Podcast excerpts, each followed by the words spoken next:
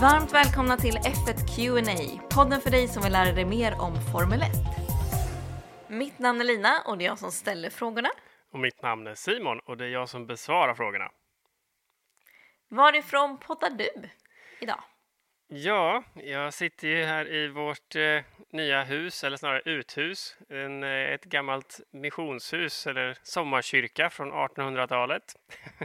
det är eh, lite ja, stökigt kan man väl säga om jag tittar rakt fram. För jag har hela några vänners bohag framför mig. Men eh, jag får titta åt höger istället så ser jag ut över havet. Ja, det var ju fint i alla fall. Ja, var sitter du då? Skicka en bild så kan vi, kan vi jämföra. För jag sitter, och, jag sitter, jag ser inget hav, jag ser en sjö dock. Och en solnedgång och det är liksom väldigt sommaridylliskt där jag befinner mig just Oh. nu. Så att, eh, jag sitter i alla fall inte och kollar i ett bohag. Nej. Men det är ju snälla vänner du har ändå. Eh, för vi lånar ju faktiskt en av eh, eh, hans, hans utrustning hjälper ju oss Ja. att spela in den här podden. Så att, eh, Precis. Hans eh, ju mikrofon och ljudkort tillhör bohaget. Precis. Så du fick med lite bohag på köpet. Det är Exakt. fantastiskt. Ja, men härligt. Vi får lägga ut eh, kanske lite bilder på hur det ser ut. För att, eh, vi pratade om det innan, det såg faktiskt väldigt komiskt ut. Ja, jag skickar en bild till dig så får vi köra på Instagram. Ja, perfekt. Ehm, men vi ska ju prata om ehm, Formel 1-team, hur de bildas och allt sånt där spännande. Ja, Och i dagsläget så finns det tio team. mm. Nu ska vi se om jag kommer ihåg alla. Vi har Mercedes, Red Bull, Ferrari, McLaren, Alpine, Alfa Romeo, Alfa Tauri, Williams, Haas och Aston Martin. Det var tio. ja. Men finns det någon gräns där? Någon magisk gräns med att det måste vara just tio team? Nej, nej, FIA är inte mycket för magiska gränser, men eh, de är bra på, på strikta regler. och de har faktiskt inga regler vad jag vet kring antal team, men det finns en regel kring hur många bilar som får starta. Och där är maxgränsen satt till 26 bilar. Så om man ser till att alla team kör med två bilar så är det ju 13 team. Så det finns plats för tre team till. Och eh, bara som en kuriosa kring det så får man inte ha mer än två bilar per team eh, på ett race. Man får inte ställa upp med tre förare i ett race till exempel. Men man skulle kunna ha en bil bara. I, eh, men det, ska, det står någonting om att det bara får ske i extraordinära situationer, typ. Jag tror det handlar mer om vid eh, sjukdom eller skador eller, eller annat. Utan det, man ska ha två, men man får köra med en ibland. Aldrig med tre. Ah, spännande. Men vad krävs för att bilda ett team? Ehm, ja, men man kan väl nästan säga att man kan bilda ett team på två olika sätt, så som jag förstår det och de vägar jag har sett och hört. Ehm, antingen genom det vanligaste, som är att köpa ett befintligt team faktiskt. Ehm, och det är ju såklart väldigt olika vad du köper i form av vad det kostar och hur mycket teknik och kunskap och allt annat som kan tänkas ingå i affären.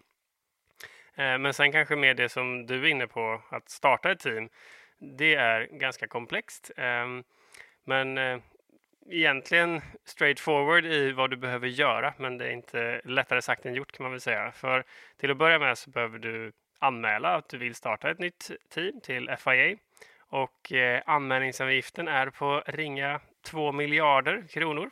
så, Två miljarder! så en liten slant. Okej! Eh, och sen Ja. om du då Eh, får din ansökan godkänd så ska du också punga ut med eh, all forskning och utveckling som krävs för att bygga en bil som också sen måste bli godkänd av FIA. Eh, ja, long story short så när du väl har blivit både godkänd, betalat, byggt en bil och hittat förare och så vidare så får du börja köra. Okej, men vilka av de befintliga teamen har köpt in sig och vilka har tagit över ett tidigare team? På, på ditt grund av lite det jag var inne på innan, att det är ju komplext att sök, ansöka om ett eh, som nytt team, så är de flesta teamen som kör, de har kommit till via ägarbyten på ett eller annat sätt. Ehm, och det är ju också lättare att slippa börja från noll någonstans. Då kanske du köper massa innovation och kunskap och personal och så vidare. Eh, mig veteligen så är Ferrari ett av de enda teamen, kanske Williams också, men som är kvar i samma form som det faktiskt grundades. Men eh, några av de andra stora teamen som man tänker är liksom grundade liksom, som ett nytt team, fast de kanske inte är det, eller de är inte det, är ju till exempel Red Bull. Eh, det teamet som är Red Bull idag, det började som Stewart Grand Prix 97 och sen såldes det till Jaguar och sen köpte Red Bull det utav Jaguar.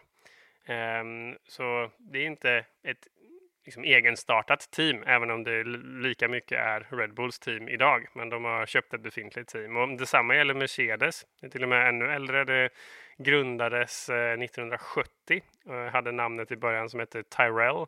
Och sen köptes det av British American Racing som sålde det till Honda som sålde det till Ross Braun som i sin tur slutligen sålde det till Mercedes. Så ja, helt klart vanligast att man eh, byter ägare. Ändå häftigt att Ferrari varit med sedan liksom starten. Ja, det är riktigt coolt. Sen, ja, det är ju 50-talet denna gång. Ja, riktigt häftigt. Men varför kostar det två miljarder att ansöka om ett, att bilda ett nytt team? Ja, det är väl kanske lite fel att säga att det är en ansökningsavgift, men det är en, en avgift som du är tvingad att betala om du ansöker eller om du blir antagen. Um, och det är på grund av hela den här ekonomiska dynamiken eller strukturen som finns inom F1 där alla team efter lite olika regler eh, får dela på en stor del av intäkterna från F1 som liksom medial eh, sportarrangör. Eh, så helt enkelt pengar som kommer in från tv-rättigheter och publikintäkter och sponsorer och allt vad det kan tänkas vara. Och om ett nytt team kommer in så ska den här pengakakan som delas upp bland befintliga team delas upp till fler team. Så då får det nya teamet betala de här två miljarderna till stor del eller kanske till och med eh, uteslutande som en avgift till de andra teamen som redan är med som en kompensation för att alla de befintliga teamen kommer få lite mindre tillbaka av F1-kakan när ett nytt team har kommit in. Okej, men så har fått tillbaka pengar för att de kör F1? Kan du utveckla det? Ja, absolut. Ja, men det är, eh, det är lite, det är den stor, eh, liksom en stor del av ekonomin i F1, för det kostar ju sjukt mycket pengar som vi har varit inne på många avsnitt innan att, att bygga en F1-bil, köra F1 och bli F1-förare och så vidare. Men, eh, och jag kan inte alla detaljer, men det som jag har läst som jag tror fortfarande gäller, det är nog mindre förändringar om det har hänt några, men det är att 50 procent utav utav pengarna som kommer in i F1, de går tillbaks till aktieägarna, eller som de som äger F1. Eh, och 50 procent av intäkterna går tillbaks till teamen. Eh, och utav de här 50 procenten som går till teamen så delas de upp i två delar. Där ena halvan delas upp i lika delar, så alla teamen får, får en peng, eh, får en del utav eh, intäkterna från, eh, från allt som F1 genererar. Och den andra hälften som går till teamen Eh, den delas ut baserad på resultatet i konstruktörs-VM. Ehm, och jag tror till och med det finns lite olika detaljregler. Jag tror den här hälften som delas upp i lika delar, då måste man ha varit med två av de senaste tre säsongerna för att vara rätt berättigad att få den delen och sådana här saker. Um, så, men i alla fall, så den andra hälften är baserat på hur bra du presterar helt enkelt. Och sen finns det en hel del specialare också faktiskt. Ehm, jag vet att du, du var imponerad över att Ferrari varit med från början och det har ju Ferrari insett att det är en unik del, så det har de ju förhandlat med. Så dels att de har varit med jättelänge, jag tror Williams har något liknande, så får de någon sån här heritage eh, eh commission, att de får en liten extra slant på grund av att de har varit med så länge. Och sen vet jag att Ferrari har en ännu mer lukrativ deal där de har skrivit ett superlångt avtal med F1. Eh, så på grund av att de skrev på det här långa så fick de en, också en liten större del av den här kakan. Och jag vet att ganska många gånger har de här specialarna som ger framförallt då de stora gamla etablerade företagen eh, eller teamen eh, lite extra pengar. Att de har fått en del kritik för att det nästan kan göra F1 till att bli som en två two-tier series. alltså att du liksom har Du har de här tre, fyra teamen som verkligen har mycket mer pengar än de här andra eh, tre, fyra, fem, sex teamen som har mycket mindre pengar. Jag kan tänka mig att Christian Horner har kritiserat det här mångt och mycket.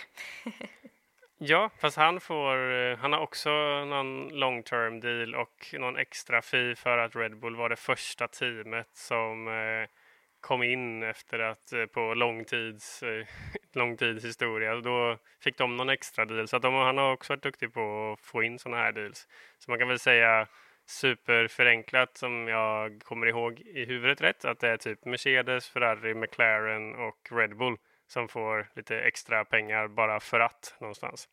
Okej, okay, så de klagar inte så mycket? Det då... Nej, det är alla andra. de som man brukar höra eller se. Men det här, någonting som förvirrar mig är ju att teamen byter, vissa team då, inte de du, du precis nämnde, mm. men vissa team byter namn hela tiden. Varför gör de det? Ja, men det, det är väl egentligen av ja, det är två anledningar som i och för sig kanske egentligen är samma anledning. Och det, det handlar ju om eh, vem som äger teamet eh, och dess önskan om branding. För det är såklart ett jätte jättemycket varumärkesbyggande i att ha ditt namn på ett team på en bil. Så till exempel eh, senast här var ju, eller eh, ganska nyligen så var det ju Renault som bytte namn till Alpin. Och Alpin är ju Renault, det är samma ägare, det har inte ens bytt ägare. Men Alpin är ett varumärke för sportbilar inom Renault-gruppen medan Renault är mer Svenssonbilar. Och jag har ingen aning om deras varumärkesstrategi, men av någon anledning så vill man ju helt enkelt då från Renault-gruppens eh, sida marknadsföra sina alpinsportbilar på sitt F1-team. Eh, men det är egentligen ingenting som har ändrats. Så det är ju helt enkelt en, de äger teamet så de har makten att ändra hur man vill använda den plattformen för att synas. Eh, men ett annat exempel är ju när de rosa Racing Point-bilarna blev eh, Austin Martin.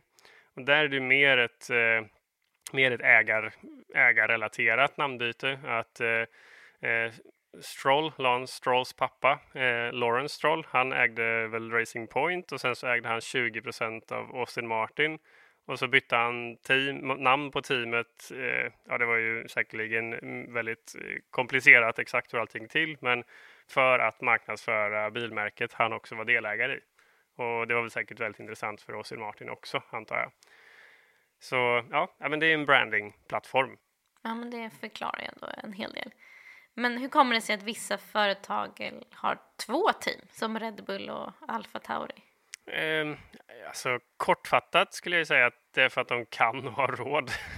det, är ju, det är ju dyrt att köra F1. Eh, och I Red Bulls fall så har de ju Alfa Tauri som ett juniorteam och sen Red Bull som ett seniorteam vilket eh, förbättrar förutsättningarna för att de ska ha de absolut bästa talangerna inom sitt, sitt paraply så att säga. Eh, så hinner de testa fler förare inom Alfa Tauri och sen så hittar de en ny Max Verstappen inom Alfa Tauri så kan de flytta upp den till seniorteamet. Men det är ju inte så att Red Bull har fyra bilar. Det finns ganska mycket regler kring det där. Eh, så teamen Alfa Tauri, de har ju sitt huvudkontor i Italien och Red Bull har sitt i Storbritannien. Så, eh, och de måste utveckla bilarna helt separat så de ser olika ut. De har olika aero och alla sådana bitar. Eh, så det är inte samma bil. Eh, sen kan man ju såklart fråga sig om de snackar bakom stängda dörrar. om de delar information och kunskap om Alfa Tauri skulle hitta på något genidrag. Jag är ju personligen lite tveksam till att inte det skulle läcka till Red Bull. Men eh, rent legalt inom sportens regler så får de ju inte dela med sig av sånt eh, mer än mellan andra team. Mm, intressant. Men vill, finns det några andra team som hänger ihop?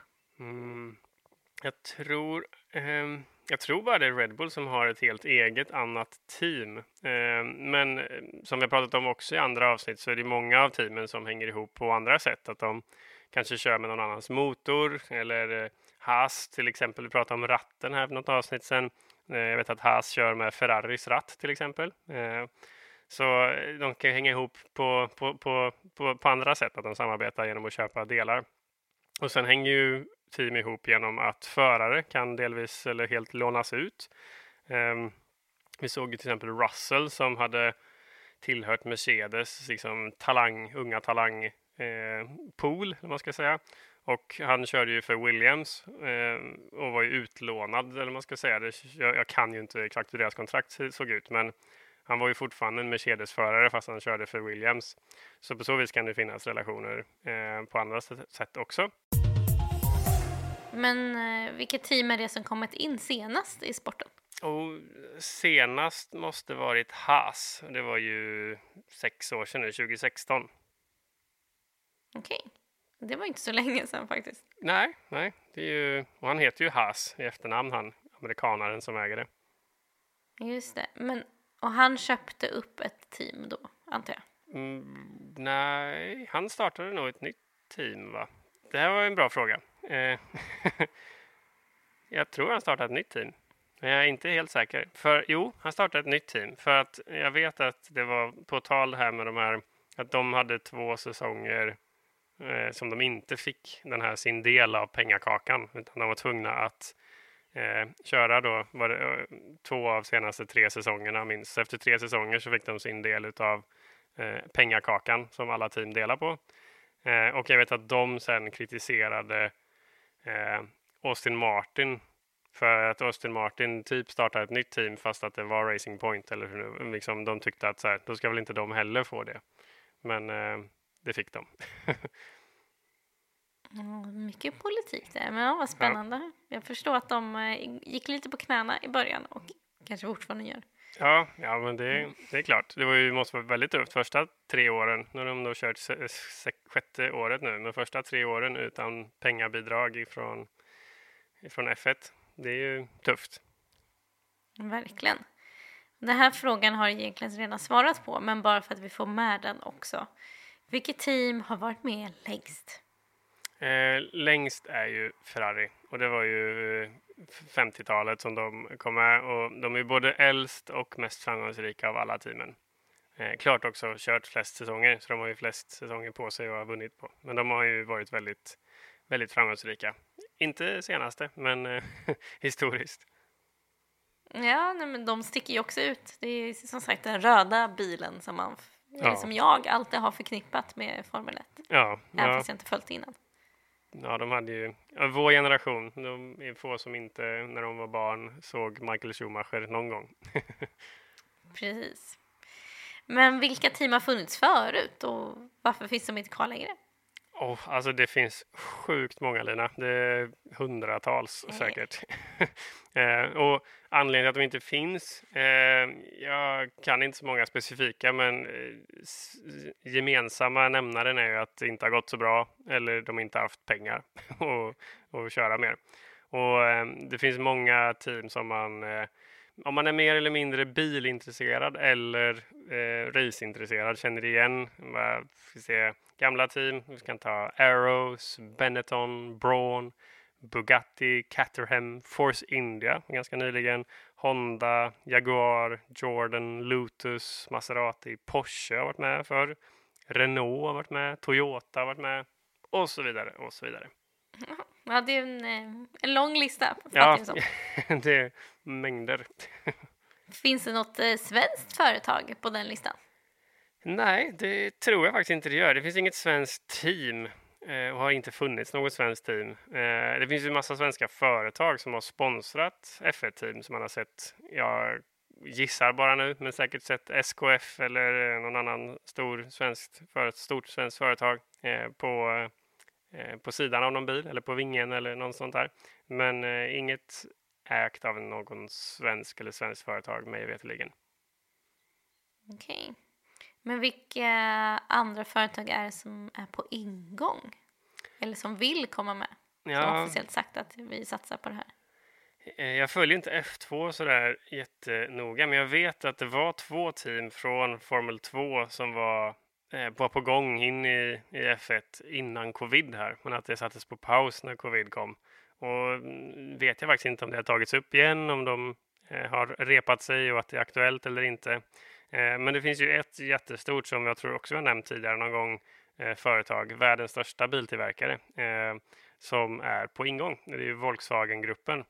Ehm, antingen då med båda eller det ena av varumärkena Porsche eller Audi som de äger.